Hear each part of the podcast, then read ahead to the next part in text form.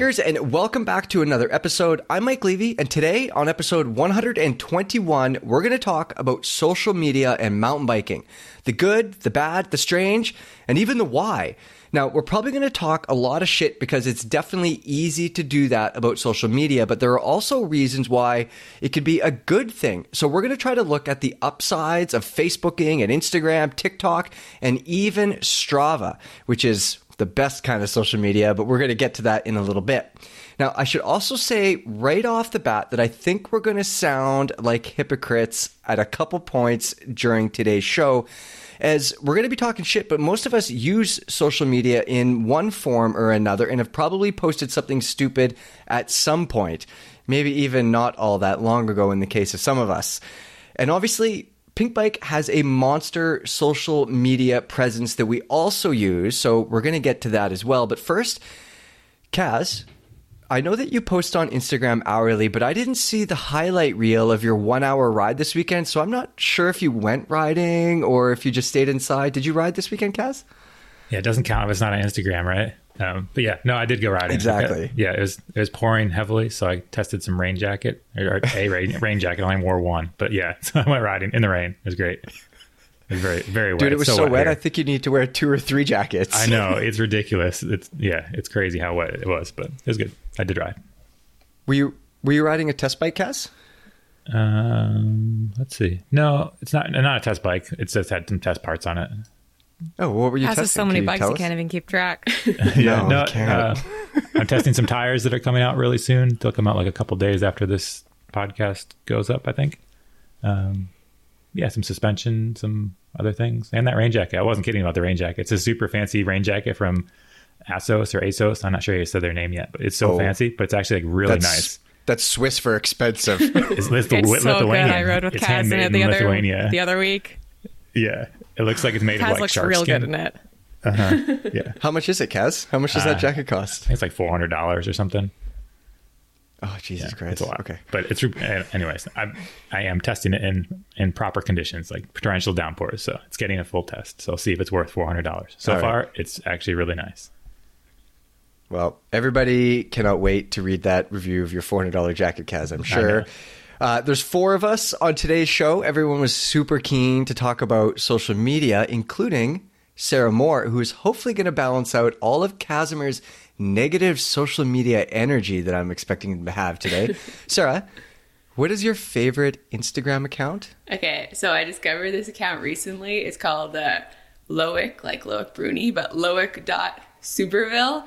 And basically, he makes fun of the English language and the French language all in one. So his like reels are basically like hey English guy talking to hey French guy, and he like does both of these personalities and just like all these stupid things that we have in English.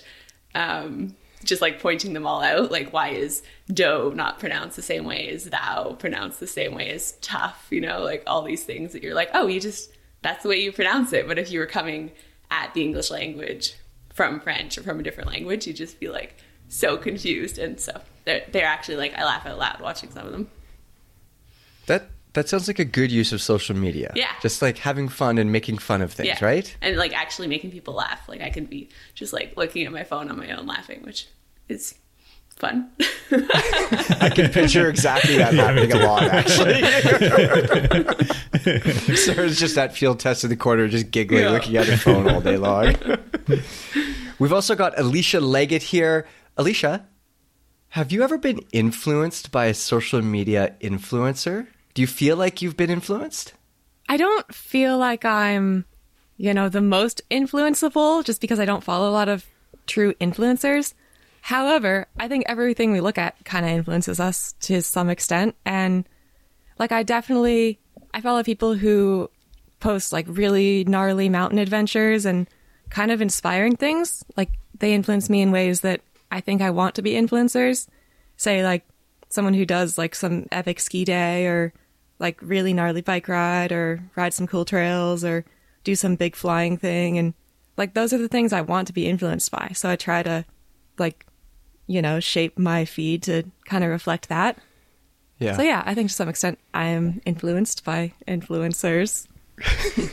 You've you've never found yourself in the grocery store with like a basket full of things you don't need after looking at your phone and being served like all these ads and no? Um, not so much the ads. I find myself in the grocery store with a basket full of things I don't need all the time. Yeah, okay, fair That's enough. just like That's got walking the nothing to do with social media. Yeah, chocolate covered almonds. Don't mind if I do. So good. Oh, look at this thing. All right. Well, before we get into today's questions, I'm going to do an ad read. This one's from Mondraker. All right, here we go.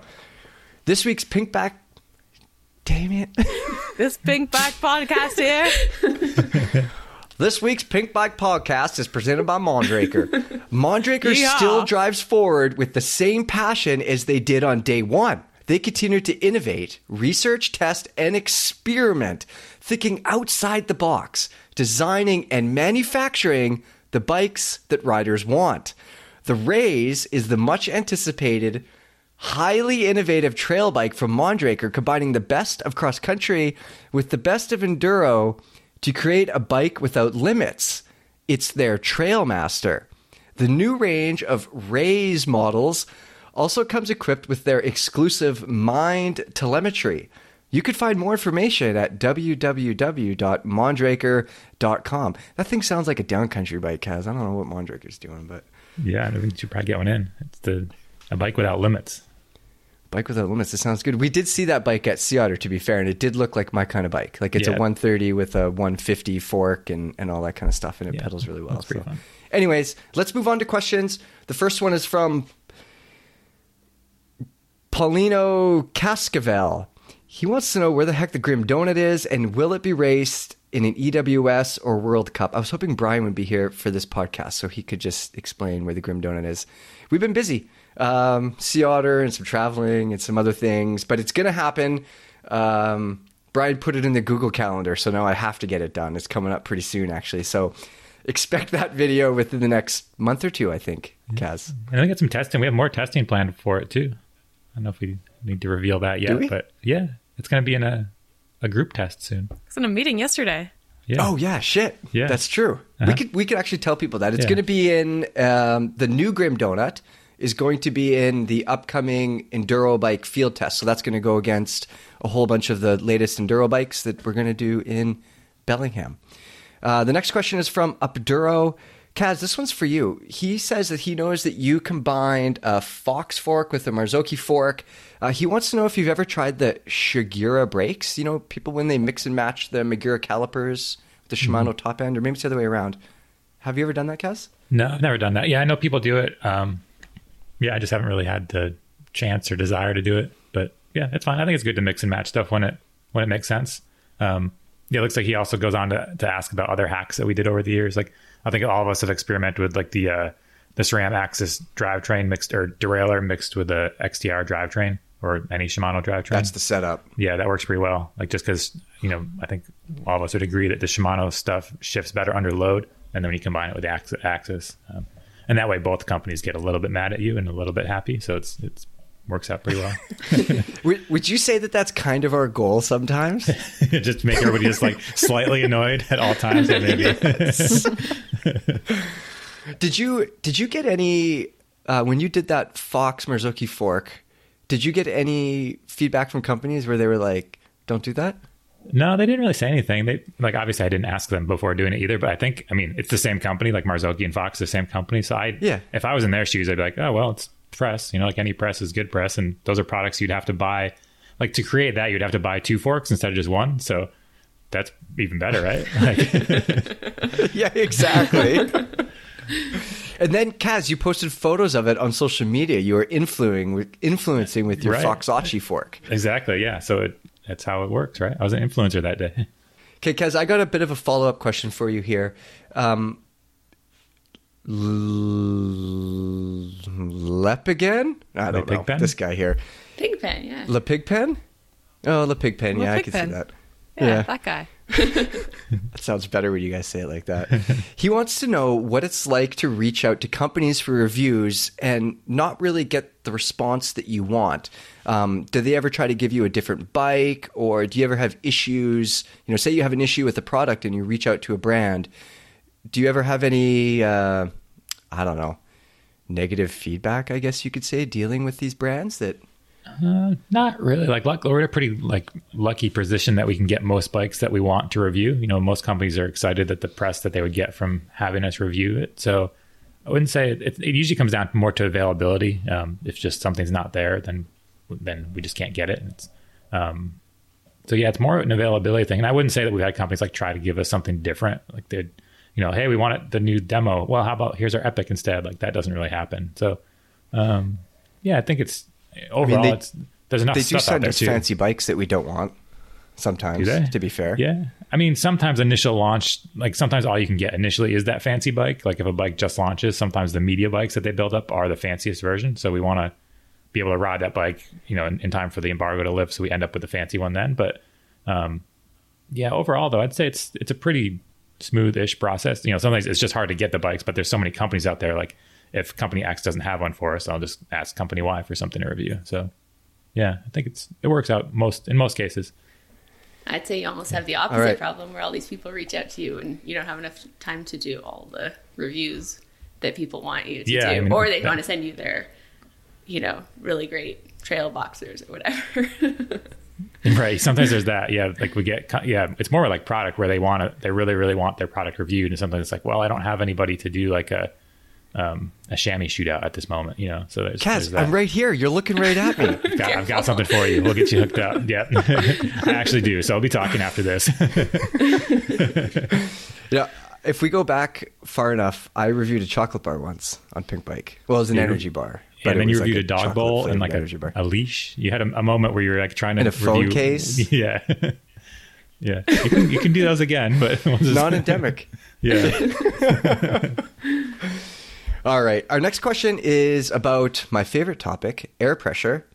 Uh, Alicia, this one is going to be for you. NS Curb, he wants to know what he's doing wrong regarding tire pressure. He says that it seems like 90% of people run lower tire pressure than he does with a lighter weight tire casing.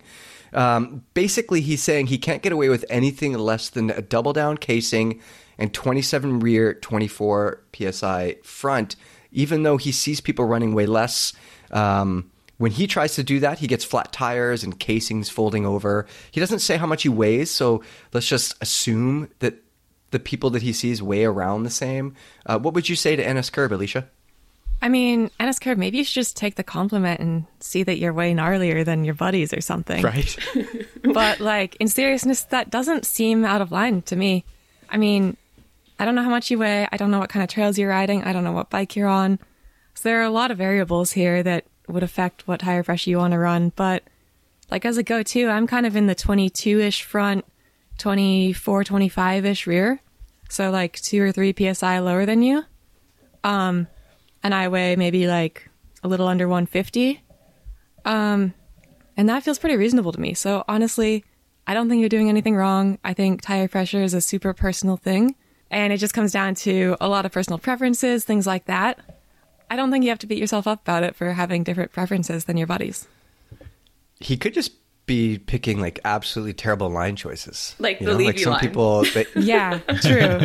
That's I totally pick the fun line choices. Sometimes they're rougher and pointier, but Yeah. they're more fun. Yeah. Yeah, I mean, And some it took- people take smooth lines, some people take less smooth lines. Maybe you don't take smooth lines. Or maybe, he's on you a press harder into bike and his friends Yeah, are all could be on a enduro downcountry bikes. bike. Who knows? could be the type of rider that kind of presses the bike harder into compressions and just has a different riding style than someone who rides really lightly over everything. It it could come down to a lot of things. I think you might just live somewhere super rocky Kaz? too. Yeah, just because like we live here in the Pacific Northwest, and I can run twenty in the front, twenty two in the back on double downs and be fine. But Is if I want to do that went what to you the normally desert, run, Kaz? uh-huh, yeah, Yeah. Oh wow. yeah, Kaz is a smooth operator, and he Yeah, weighs I mean- 140 pounds. yeah. I mean, I weigh one sixty, but like, yeah, if I'm on double downs, twenty front, twenty two, I can even go to 19, 21 if I wanted to. Just because I mean, most of the trails right now, especially, they're super soft. There's like not that many rocks. But if I did go somewhere, if I go to a bike park or even the shore or like um, you know, back in the desert where we were recently, like definitely run higher air pressure there. So it's kind of terrain dependent. So, yeah, I don't think this guy's doing anything wrong, especially since he said he already experimented. Like that's really what you have to do. Like I've experimented with different pressures and figured out that I don't really flat at these pressures. But if I was flatting, obviously more air is the first way to go, and then try other things after that. Kaz, those are the pressures that I run with exo casing. 21 and like 23, 24, right Mhm. around there. It, it, it completely, and I, I'm on a shorter travel bike, so I'm going probably slower than you on your big, huge free ride wheelie drop bike. so then I can maybe get away with lower pressures. But also, NS Curb, you sound like the perfect candidate for some sort of tire insert, especially one that provides some support for the casing. Like the the Vittoria ones seem to fill up a lot of room in the tire and can provide a bunch of support for the casing as well. Um, so yeah, look at. I think inserts are dumb, but look at inserts maybe. You know, I'd fully second that. I don't think inserts are dumb. And like the Cushcore ones press out against the sidewall pretty well. Full disclosure, they're the only ones I've actually really spent real time on. Um, but with those, I can get away with a few psi less, and that's, I think, a totally valid option if you're trying to run lower pressure and not ruin your rims. there you go. We'll disagree on inserts and move right on to the news. Sarah, what's, what's going on? What's going on? Okay, well, first off, we have to talk about Red Bull Formation, which went down last week in Virgin, Utah. The event was held at the 2015 Red Bull Rampage site, and this was the third time that the event has taken place. It was also the second time that you attended, Alicia. There were 12 athletes this time around compared to just six in 2019. So, what else was different this year compared to the last two editions, Alicia? Honestly, I think it's a completely different event this time around. Like the sport is in a very different place than it was in 2019 and in 2021 when they've held the event before. Like last year, if we back up a little bit and just look at what happened after the event with women's free ride, it is crazy how far they went. Like Robin and Haz, the two alternate riders from last year, they went on to like really put themselves on the map. Robin went and threw the first six backflips ever by a woman in Crankworx competition over in the speed and style in Austria. And then like Haz has a Red Bull helmet now. Everyone's just progressing like crazy. You know, Casey Brown went home and put on Dark Horse. Hannah went and did Hang Time. And all these women came, all these women are progressing. They came back here and like a year ago, it felt like formation was really the forefront of the sport.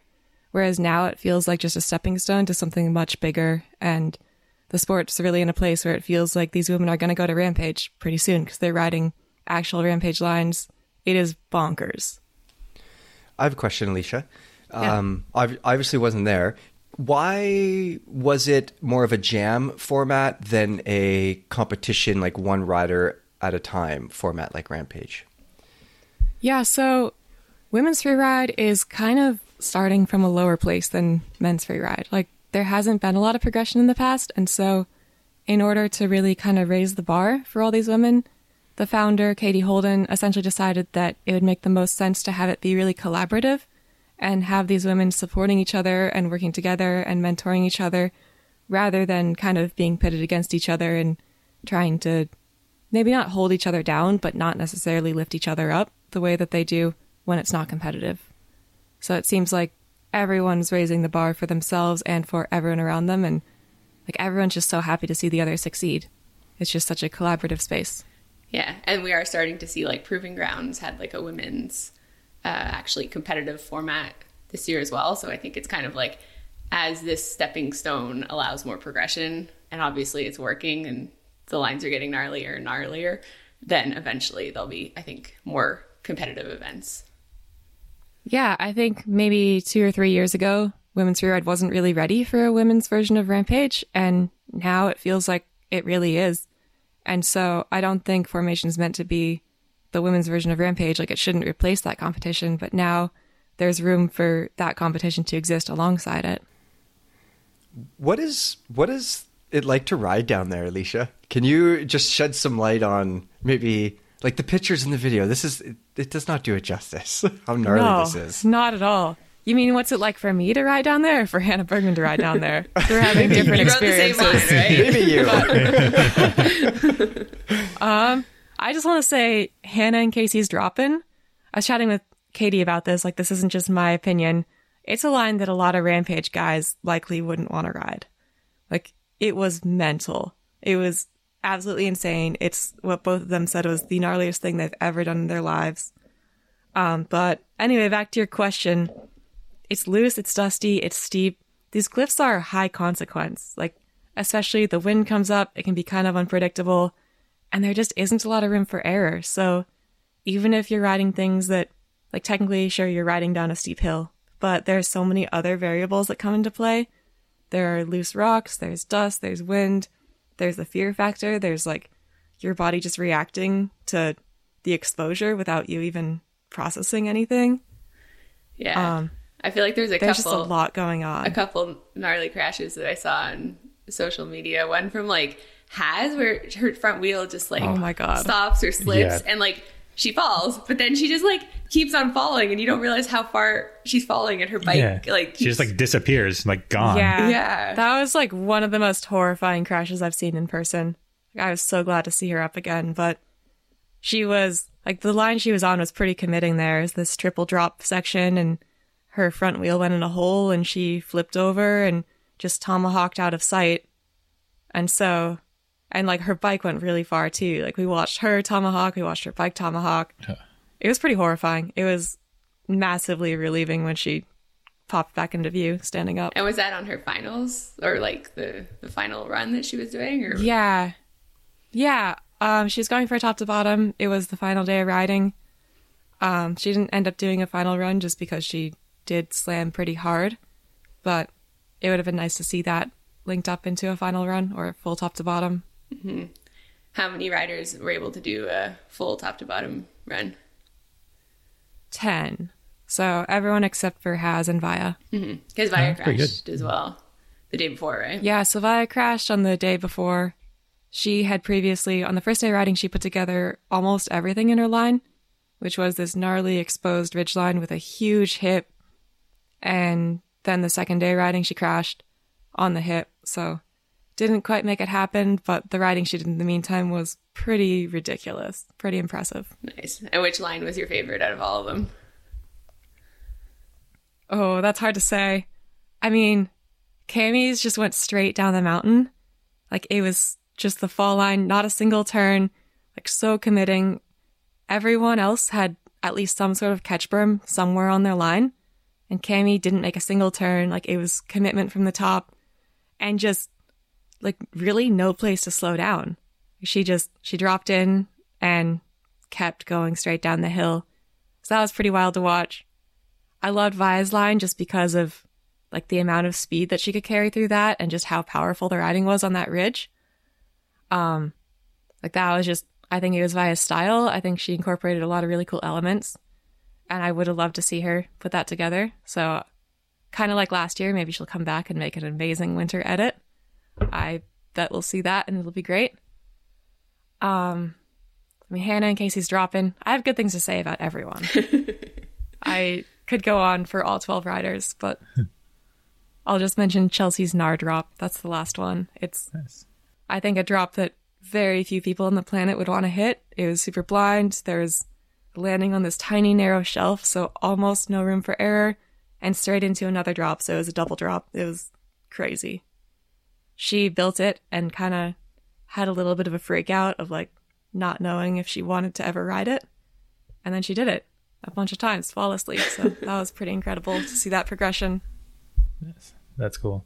Yeah, I think the you know watching from the sidelines, like, just like you've been saying, the progression over the last three, four, or five years is ridiculous. Just like even just watching, you know, Hannah's progression and all of like her friends that are kind of coming along for the ride with her. It's it's crazy. Like here in mm-hmm. Bellingham, you, you have the big big jumps, and so a lot of the women that went to formation were here just for like a little a little warm up on these huge jumps, and just watching the their riding levels. Like it's it's just so impressive. It's really cool to see where it's going to go.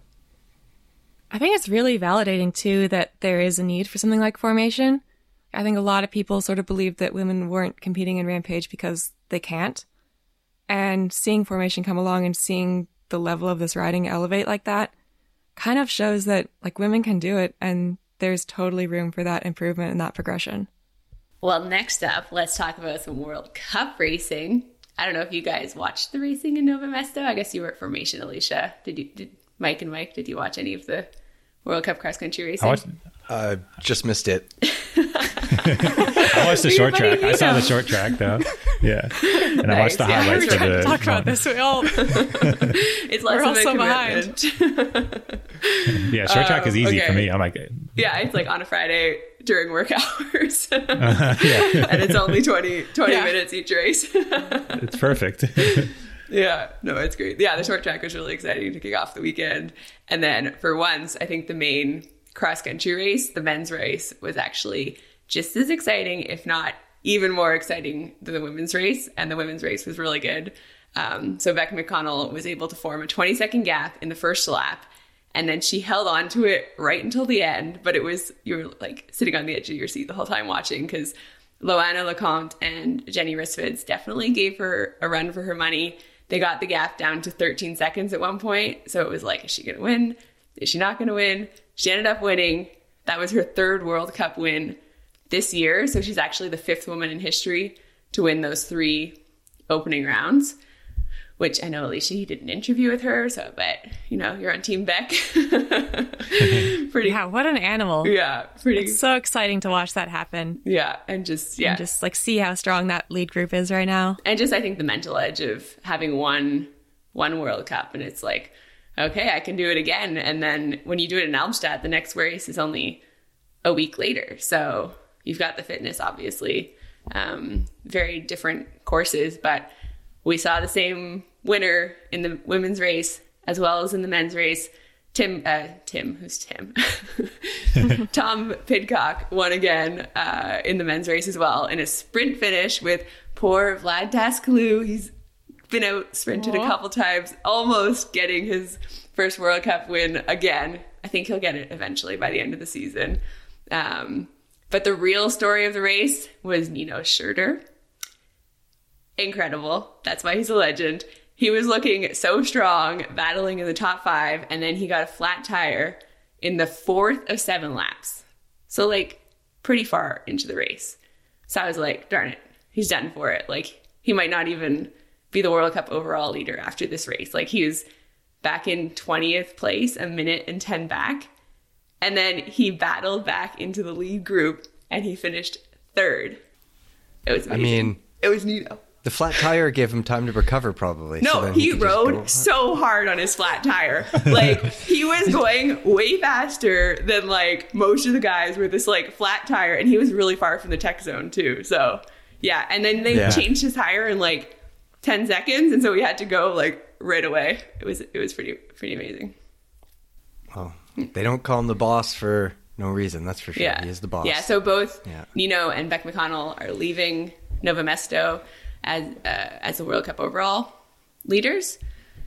Uh, and the next race is in a month for cross country. But we've got some downhill racing this weekend in Fort William. I actually had to like look it up and see who won the last time round because I think it was two months ago.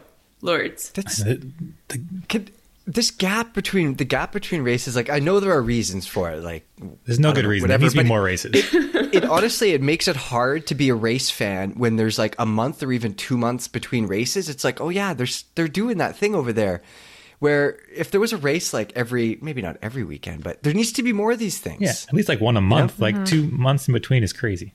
I don't Yeah, know. I don't understand. but I'm glad it's back. Fort understand. William's always a good one. Yeah. Anyways, t- tell us about Fort William, Sarah. Fort William, well, it looks really wet um, and really rocky, and it's going to be exciting. I definitely saw a picture of um, a river going through the course uh, where the beeline is supposed to be. So everybody's going to just have to send the big gap jump over the river unless they figure out, you know, another way to make make the ride around.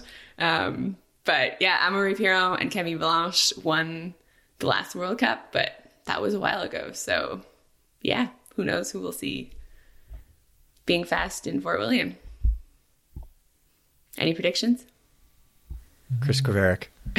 No, I got- I Rarnier. got- Rarnier. I say Tebow. I don't know. I think Tebow, Daprela, and Is is our PB team going to be there? Yep. yeah. Oh, well, there we go. I'm going to go with uh, one of those guys. Do you know who's on the PB team? Yeah, I do. Who? Uh, Tebow Laly, Ben Cathro, and uh, two fast juniors that I can't remember. Well, Jackson yeah. Connolly. That's pretty good, eh? And a And Amy Kenyon. yeah, Yeah. yeah. Um, Yeah, there we go. You could just say Tebow's going to win, and that could either be Tebow Laly or Tebow Daprela. Yeah, and there's Go probably a few more. Like I bet there's a few more Tebows in the list. Like, Yeah. Tebow's got this one, everybody. good, yeah. yeah. Good mountain bike name. yeah. all of, all of Is Rachel coming back? No, I Remember- did Rachel kind of her tease post I think- in oh. her stories that she is decided not to. She's like, I just don't have enough strength. But I think she's watching the race. Uh. but yeah, I think she decided she's not strong enough yet because I think she's only nine months postpartum. So she's, she's you know we'll give her a little mm, more time Yeah. until she's back on the race on the World Cup Yeah. race course. She's like, I can ride. Sarah it's has just the like. intel from watching Instagram. yeah, exactly, right? Instagram, guys. This is how I know all about Rachel Atherton's private life. Perfect. Both both G and Rachel are coming back. Can you imagine if they came back and just started winning World Cups? I mean, Rachel could probably start come back, start winning World Cups. I, I don't Yeah. think that's crazy to think. I would love hmm. to see G come back and win some World Cups. The last time I was That'd at be Fort. William, I think was 2012. I was there for Pinkbike, and that's the one that G and Rachel won together. Like they both won. That's Oh, that was was a long cool. time ago. Yeah, it was a long time. So ago. cool. Or 20, 2013. My dates might be up, but a long time ago either way. Still almost a decade. yeah. Yeah. Yeah, you need to be uh. strong enough to ride, but also crash because crashing is inevitable in downhill racing. Yeah. Ouch. yeah. Um, in some non event related news this week, Matt Beer had a review of Hustle Bike Lab's Avery magnetic pedals. So you use the Avery pedals with a standard clipless shoe, but instead of bolting a cleat to the bottom of the sole, you've got a steel plate that takes its place. And then you've got rare earth magnets that are mounted to the pedal spindle. Matt said that the magnets Fancy. actually do hold your feet in place when you're riding, but there isn't quite the same pulling force as clip pedals, and the ankle roll release is more awkward than regular clip pedals. He was kind of explaining it to me like you actually have to like roll your foot to the side to get your pedal off, which isn't like when you have a regular clip shoe, you kind of just move your heel out. So that sounded kind of difficult to get used to. Um, but it sounded like he'd recommend them to beginner and intermediate riders. Does that sound about right from Perfect for Kaz. Yeah. what you read in there? Yeah. yeah, that- perfect for Matt Beer too. Yeah. Yeah, Yeah, exactly. There's ideal. I mean, apparently, they- like I have heard from some people that they like them, so there is a market. Like I, they're definitely not for me, but they do work, and they're not just a gimmick. But um, I don't know. Personally, I would either want to pick. It's kind of like a, one of those not quite the best of both worlds, but it's like kind of like being clipped in and kind of like not. Kaz, many, many years ago, some companies sent us a set of magnetic pedals. They sent me a set of magnetic pedals.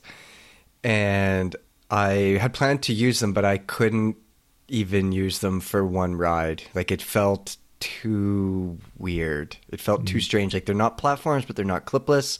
So I, I ended up, I didn't use them enough to review, but it didn't help that the pedals weighed like, the pair of pedals was like 1600 grams and the cleats were like four pounds each because Yeah. they just had the big, big Perfect That's how these ones are too. Yeah, yeah. I think these will add about a pound of weight to your bike compared to like a normal setup. So they're not light like magnets, but Wow. you you can pick up metal on the Bring, trail. So you nail if you drop the bolt and you're Bring- So you'll pick up more weight as you go. Yeah. Yeah, uh, bring, bring back power straps, everybody. We don't need magnets. We need know. power straps. I used to want those so bad. I'm lucky I never got them, but I thought I wanted them. With the neon green on them. Uh, it the looked really so bright good. It made so much sense in my brain. I was like, I understand how this will work. You just twist and then, yeah, Yeah, but no, no, not so much. yeah. For people that aren't old like us, you should Google power straps and learn about them. They're funny. I think they still exist for fixie riders in the city. Yeah, that sounds that sounds like the perfect place for them. Mm-hmm. Yeah. All right. Let's move on to our chat about social media, and I think it's probably easy and expected for us to crap on social media and spend the entire time talking about why it's terrible, why we shouldn't be using it, and so on and so forth.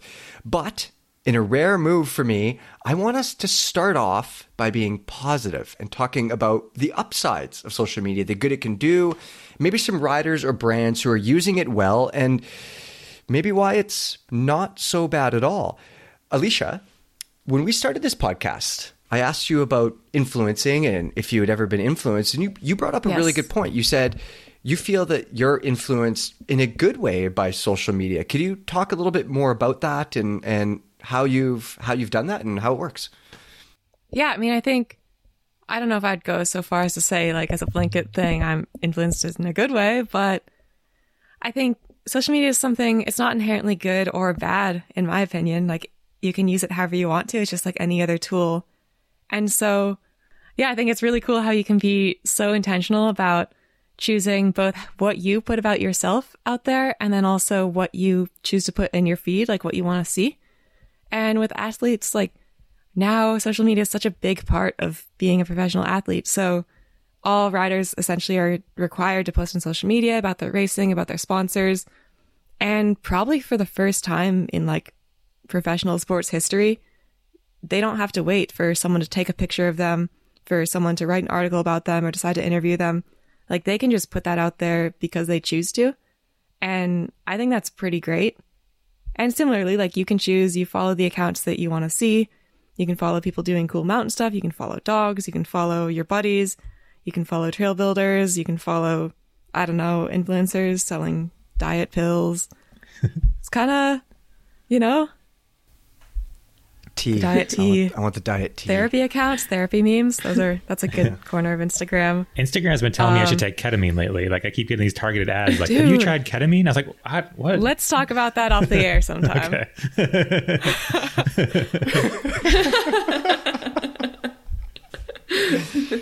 So there are definitely athletes that are using social media well, and those that we feel that maybe aren't using social media well.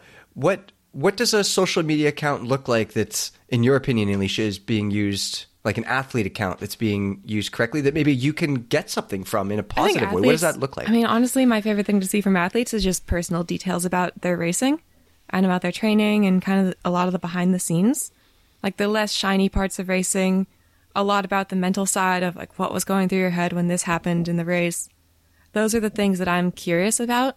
So yeah, overall, I guess I like to see athletes just kind of showing what they're actually up to and really anyone, if anyone's just being themselves online and letting the world see a little bit into what's going on in their head, I think that's cool. Yeah, I, I would agree with that too. I think the athlete accounts that are very obviously run by the athlete themselves, which is definitely not always the case, even with mountain bikers, um, and especially once you get into like the real big time sports where there's a lot more money.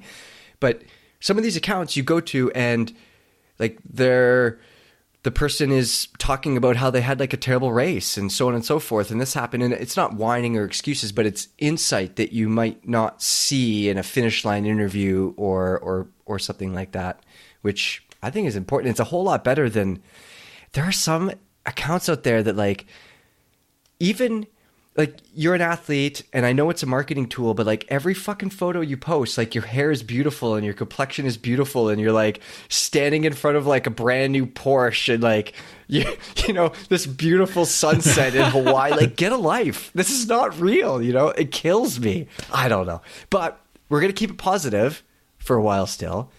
So we're gonna go to Kazimer. Kaz, you use social media. why why do you like social media? Uh, why do you have an account? What do you post on? You don't strike me as a guy who would be overly active on social media. so Um, why do you I have think an it's account? like for me, yeah, not like I'm on there obviously, and just be, from working at Pinkbike, like I have a, a medium amount of followers or whatever. But um, I kind of like it. Just me. to- I just want to point that out. it's true, yeah. Um, it's not a comp for me. It's not a competition. Like I don't need to. No, it's not a competition for like, me either. But if it was, Yeah. I would win it. That's ahead. true. Yeah, that's fine. You can win. I don't care. yeah, definitely don't want any part of versus this Mike competition. Instagram contest. but for me, I think it is a nice way to be able to like see what your friends are up to and um and like people that you just kind of casually know. I kind of like it more as that. And I almost wish there was a way that was like slightly less social media. Like I just want to be able to see like just what my friends are doing. I know I could only just follow my friends, but then it would be more boring. I haven't invented this new thing yet, but it's gonna be great. We'll figure it out. But yeah, for me, it is just a way to kind of see almost like a news-ish source. I'd say more entertainment, but like, yeah, who's riding what? Like, what are they doing? Who's doing some crazy jump or a, you know, like we were talking before we started recording, but like I like following cliff jumper people, the like the guys and girls, they're just doing like a thousand flips into like off hundred foot cliffs in the water. Like I can't do that. So I just like to watch that. Or like the parkour people or the building climbers and just all those kind of like kind of crazy human achievements. So I like it for that. Um yeah, it's definitely just purely more like mostly entertainment. Sometimes I can use it to find trails. Um, people are really bad these days about oversharing. So if I see a fresh trail and somebody posts it up, I can just go find it you know, really quickly usually. So um, it's that, and I think that's also the downside where people get so excited or or they just don't think they kind of want people to like they want the accolades, so they like post up clips and things, and all of a sudden, you know, everyone's at that trail or you know, there's downsides to that, but um, yeah, for me, it's mostly entertainment and like a you know, mountain bike related news basically. How much time would you say you spend on it a day? Let's let's be honest here. Kaz. I have to make limits because it's too addictive and it triggers the Yeah. dopamine thing and it's evil. It- and there, there are like real downsides we could probably get into later. So Yeah, I set, we'll- we'll get I to set that, a but- timer. Uh, isn't that crazy though? Because like I know you, I think pretty damn well, and you're somebody who I think you have a lot of discipline and you have the ability to say like, no, I'm not going to do that. Like I picture you being able to just like put your phone down and not look at it. But I know for me that's not the case. So I have to delete Instagram, you know, multiple times a week. But do you ever do you struggle with that, Kaz?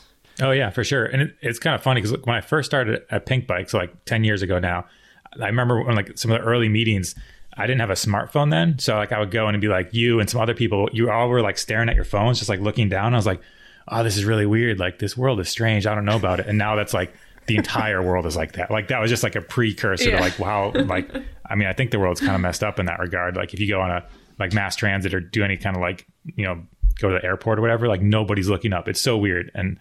I don't like that part about it, but again, we're kind of skipping ahead to the negative part. But yeah, for me, yeah, I totally struggle with needing to set limits and like sometimes I just get pissed and throw my phone and hope that it breaks, like for real, because it's so dumb. yeah. Like I just realize, um, but I make a conscious effort to like, like before I go to bed, it's not anywhere near my bedroom. It's like far away, and I shut it down. And like I try to read more as many books as I can these days because like I've always liked reading, but now I'm just like I need to just stare at pages, and I don't read on like an electronic thing. It's on like paper because yeah, I don't know. The world that part of it is bad, and I can't imagine being a kid. Like if you were 12 years old or 10 years old or whatever, and just exposed to that amount of like stuff and whatever you have access to, it's it's not good for your brain.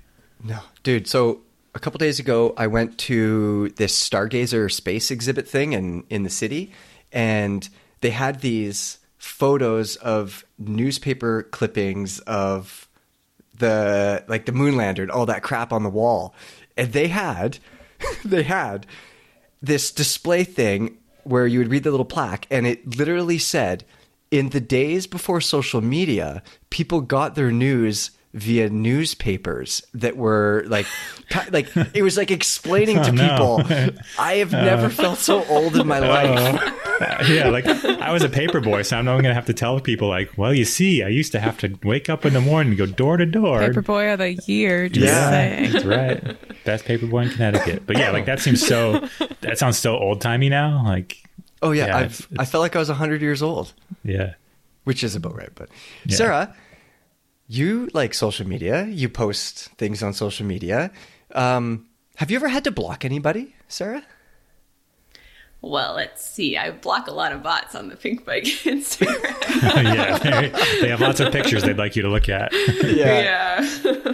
on my personal Instagram, I don't think I've ever had to block anybody. Although I do like have the messages kind of turned off so that I only get messages from people I follow versus like getting messages from everybody. So sometimes I'll go through those messages, but I don't actually get notifications when people who I don't know send me a message. Um, but yeah, there's a lot of bots out there. And there can be mean people on social media, but luckily they haven't found me yet. So You're too nice. If anyone's mean to you, let us know. They're We'll take care of them. yeah. Yeah, I'll fuck them up for you, Sarah. Yeah, I'll go I'll go ban them from from Instagram. Do you guys have a favorite social media platform that you use? And I mean, I assume you're going to say Instagram, but do you guys still use Facebook or or anything else? What about Strava? Do you guys use Strava? Yeah, I use I Strava. like I'd say that's probably my favorite. Maybe like all I I don't have Facebook anymore. I mean, obviously Instagram is connected to the same thing, but I don't have a Facebook account, and I just use Instagram. But for Strava, I like Strava because then it's actually showing people's accomplishments. I do think that can also become unhealthy too because you realize like, oh, this guy did like ten thousand vert. Shit, I should be doing ten thousand vert, which isn't healthy. Um, but it's crazy to see like. Like we were talking about Tom Pidcock before. If you follow Tom Pidcock on Strava, it'll just blow your mind. Like the dude, the miles he's putting in between races don't make sense to me. Like it's a whole, obviously a whole nother level, but it's like a level above what I even expected. So yeah, didn't Um, he do 190 kilometers the day after the Albstadt race? Recovery or something? ride. He rode to Nove Mesto, didn't he? yeah, and then Yeah. the next day he did another like wild. five thousand vert. Like if you look, it doesn't. It's so crazy. So I like that stuff. I like seeing when people do big goofy rides. So I do use it for that. Um, but I guess as social media, I don't really like course. Like I don't talk back and forth that much with people have, like do big rides. But yeah, I give them kudos. Kudos. Yeah, Sounds like right, exactly. kind of how I try to use Instagram. Kudos. I mean, heart. yeah. I I have people messaging me on Instagram like it's a messenger, like it's a text message all the time. Mm-hmm. Like Yeah. I, I I basically refuse. I won't open any messages on Instagram anymore. But like people use social media like it's a text thing instead of just like. I mean, not that I want anybody to call me. I don't want to talk on the telephone, but like text me or something, you know, instead of sending me a message on Yeah. on social media or or maybe I'll get your message if you send it to me on Strava. That's for sure. Yeah, right. Yeah. I, yeah. I get. I go both ways. Like it's kind of nice because people obviously realize that you're on Instagram a lot, so they just send you a message, then they're hoping you see it. So like, if friends do that to me, it's usually just to share something. But then obviously there's lots of other people that want to know if they should buy like a Bronson or a Trek Slash or whatever. And I answer. I do answer some of those, but not that many because there's so many of them. So if I haven't answered them and you sent me one, sorry. But um, if you did get a response, you're lucky because sometimes I just like feel bad that people took the time to like to write, and if I ignore them, but obviously I would spend too much of my day responding if I did that all day long. But every once in a while, I do answer some. You never answer my messages on Instagram. You didn't guys. send me any. I would answer you. I text you.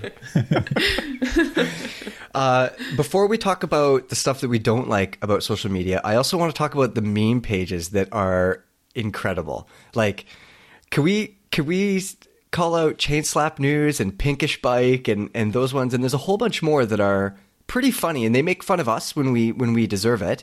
But there's all sorts of other hilarious ones out there, and I feel like that's a good use of social media to make fun of people in a good way. Yeah, there's a downside to those ones too. But yeah, I think there are some funny ones I do like where they're kind of like the tongue in cheek, like humorous. But then sometimes they get like too pointed or too aggressive or like like really making fun kind of. of. Yeah. Yeah. like real gatekeeper. There was one here that somebody in Bellingham was making that they ended up shutting it down, which is good because it was like so negative and gatekeepy that it was just not. It just wasn't pleasant for anybody really. I was like, why are you being so mean to people that are new to the sport? So I think there's there's both sides, but yeah, like chain slap news and that stuff, like goofy things like that, they're great. Like it's it's it's just comedy. Would you say that the uh, what about Jerry Slams? Do you follow that one, Kaz? Is that one mean or is that I don't like. No, I don't mind that stuff. I follow maybe Kook of the Day or something. I don't Yeah. know. One of those ones I do, but I, I have a, a real tough time watching people crash in Same, any sport yeah. or anything. Like, so definitely not like a. Um, I don't follow that stuff. I just don't. I just don't like seeing people get hurt. So, yeah. Yeah, fair enough. I think Okay. Jerry of the Day. Maybe it's Jerry of the Day that I follow. I don't know. Anyways, those exist, and I do know that people like them. But yeah, So we mentioned Strava there, and we were talking about Instagram and all that stuff, and it, it also a lot of that comes down to. I mean, what do we do when we're looking at it? We're we're comparing ourselves to the stuff that we see, of course. And if you're not mindful about it, I feel like that can get that can be a huge downer for a lot of people, for sure. Um, I'm sure you guys know that, but I think I don't know about you, but I still subconsciously I find myself looking at people, whether it's on Strava or Instagram, doing these rides and doing super gnarly stuff, and without even realizing it, I feel like I can end up feeling bummed. I could I feel down that I'm not out there like sending it off some hundred foot cliff jump on my skis or or I don't know swimming in the ocean in winter or something like that. Like, anyways, Kaz, do you ever when you look at that stuff, do you ever feel like you you feel pressure to get out and be more of a I don't know, be more active? Yeah, like I do recognize that pressure, and like I think luckily I live in a really good place, and I kind of have access to some things that would be like people's dreams. Um, but it is, yeah, it's there, and, and obviously, like you have to realize that social media, no one's putting up their bad stuff, and every once in a while there will be somebody that be like, "Oh, social media is only good stuff." Today I'm posting the bad stuff, and instantly like, no, I don't care. Like I don't want somebody, you know, like it's so I, I think it's uh yeah you just have to realize that it's all curated no matter what so you're just seeing somebody's happy beach vacation pictures. You're not seeing the jet lag or like see them get mugged or whatever. So it's um yeah but it, it definitely takes like your brain isn't totally wired to recognize that all the time i don't think. So yeah there's definitely your um yeah that's like that's one of the negatives i think. You just can think you can like it can lower your self-worth because you think like oh, i'm not good enough when i have a regular life where it's like no like you should just have a regular life. That's the whole goal. Just like be content with where you're at so Yeah, yeah. I feel like I gotta. I, I live a pretty interesting life sometimes, and I still like I go on social media and I'm just like, look at all these people out there doing crazy shit. You know? Mm-hmm. Yeah.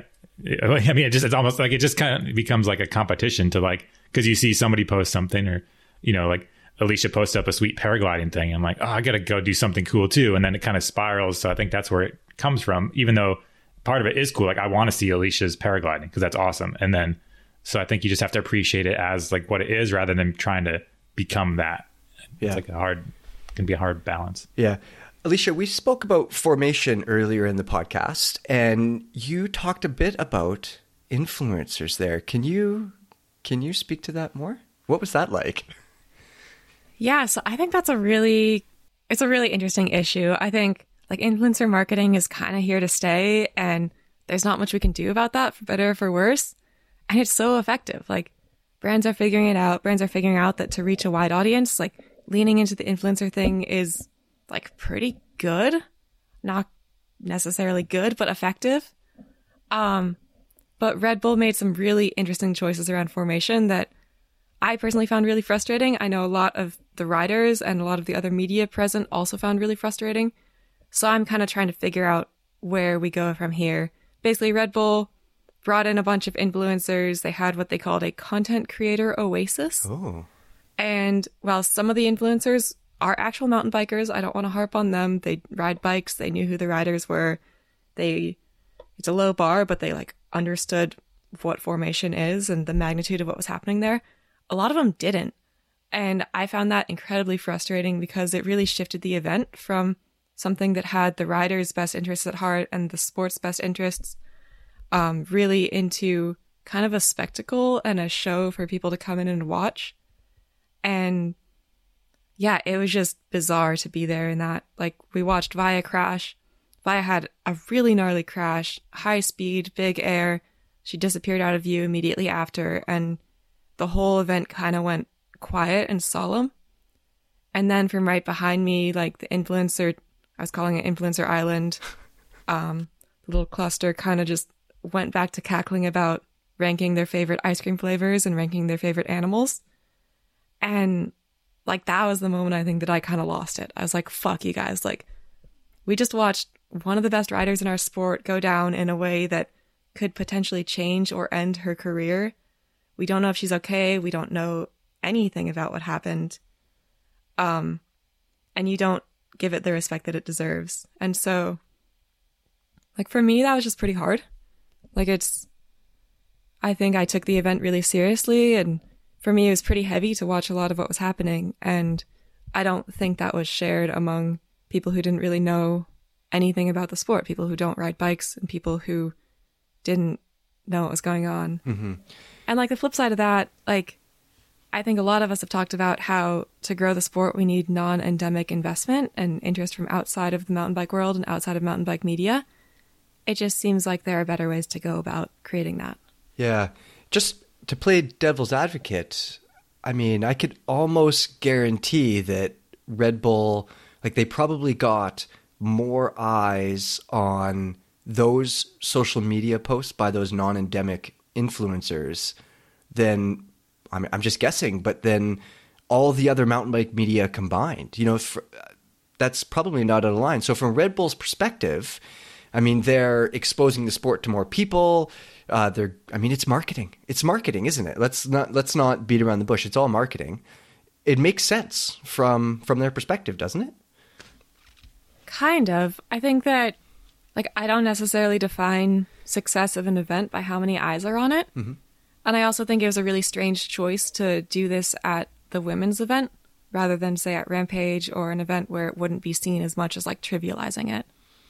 Mm-hmm. Yeah, and I think I think some of it probably comes to like for those people, they're probably so desensitized to what's actually happening because they've been they've sucked into the social media world. They're probably watching Slam of the Day or Jerry of the Day thousands and thousands of times, so they see people get crash or whatever. And like, oh, that happens. I saw that on Instagram. That's cool, but they don't realize like it's real mm-hmm. and what's happening. Like, and not being able to know like people just think when you see all your it just kind of like reinforces you see all these huge crashes people just get up and like it doesn't you know people don't think about like death or like serious injury and even when they're there in real life they're still just staring at their phones and things so it's like a whole it's a weird disconnect i can see how that could happen where they don't realize like the magnitude of what's going on or even like how hard and gnarly those lines are because they've seen them before and like oh yeah it's fine it's like the people that watch you know, when Mm-hmm. you're at home and you watch a Rampage helmet cam, and there's people in the comments always like, "Oh, I could ride that." And you're like, "Yeah, there's no I way." got that. Like it's so so crazy, couldn't, but you just don't know until you're there. And even when you're there, especially if you're just like tweeting or TikToking or whatever, you're not rec- recognizing what's happening. So I think that's uh, one of the definitely downsides of social media: desensitization to actual risk. Yeah, I think like I mean I'm biased because I was coming from just a completely different perspective than some people at the event, where like some people it was just like a fun show, and I I think I've been thinking a lot about risk lately, and just like the intensity of a lot of what's happening has been like really sinking in for me, and just the intensity of like where we are in the sport, the seriousness of like this is such a huge turning point for mountain biking, like women's free ride has it's seeing more change than it ever has. And to me, that's really, really big. And like, honestly, like every single rider made me cry. Like it was insane. It was mind blowing. And so I was just experiencing it in a really different way than a lot of people. Um, well, then like people who aren't deeply invested in the sport. And so I think that's why that choice on Red Bull's part really bothered me so much. Like, I usually don't side with people who accuse companies or whatever of selling out just because I think oftentimes it's a great business choice, whatever. Like selling out is sometimes exactly what a brand or whatever needs. But in this case, I think Red Bull really cheapened the event by trading kind of caring about mountain biking for views and money. Yeah, because it's interesting you used the word like spectacle. Like you don't want Red Bull ramp uh, Red Bull formation to be a spectacle.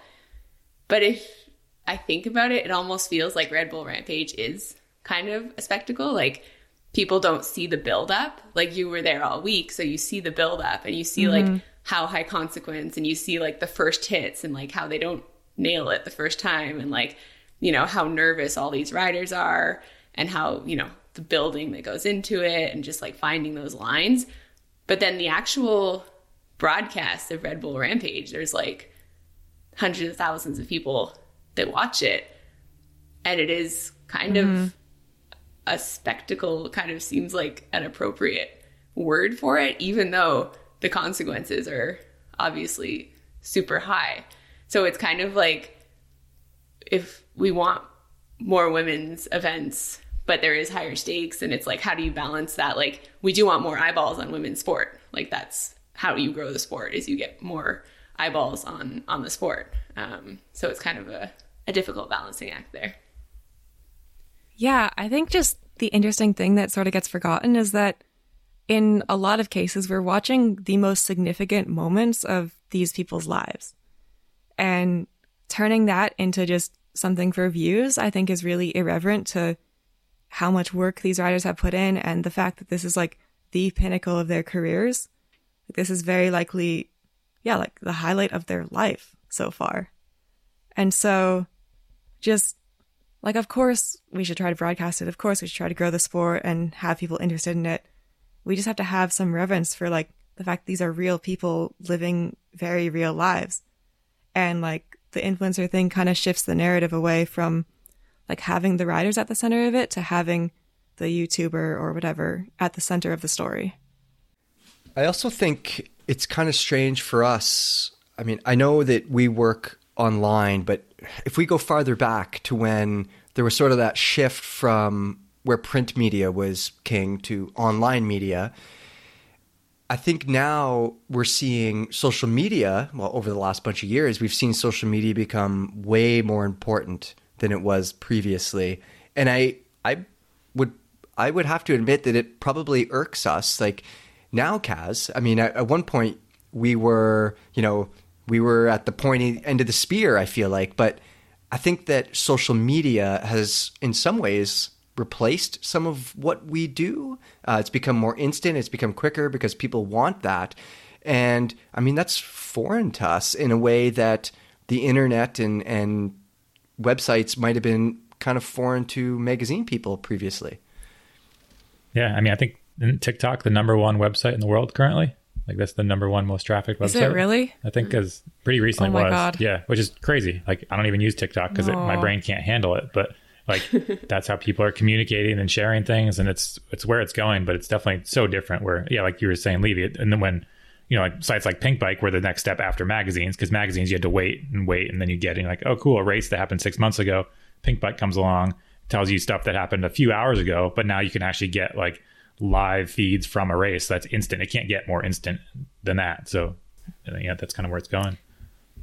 And I think it's interesting, like it's like bite-sized information. Like people's attention span is so short, and like you know, you have a feature-length film or like a long video people are like, I don't have time to watch that. You know, I want the 10 second reel or the 15 second TikTok video.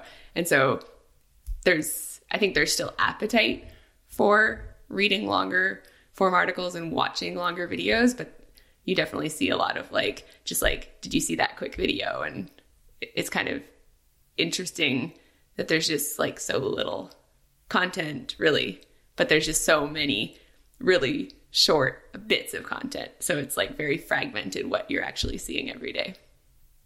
And going back to what we were talking about earlier, I think Kaz was mentioning something about how he wished that there was a way to like have a social media for the public and like kind of marketing yourself and you know showing the bike side of yourself and then having one for a smaller audience and like I often have you know my parents friends who are like I love seeing what you're doing on social media like if you know they're back in Quebec or somewhere you know else in the world and I don't see them that often and I just love it when they're like, "Oh, I saw your video." Like that's, you know, it's like kind of heartwarming. I'm like, "Oh, thanks." Like so I kind of like almost make my content for them, but then I'm like, "Oh, there's like a whole bunch of other people that I don't know that are also following me that are expecting to see mountain bike content." And I think the way a lot of professional riders manage that is, you know, you're kind of only allowed to have so much outside of your persona on social media. And so they'll have their professional account that's all mountain biking.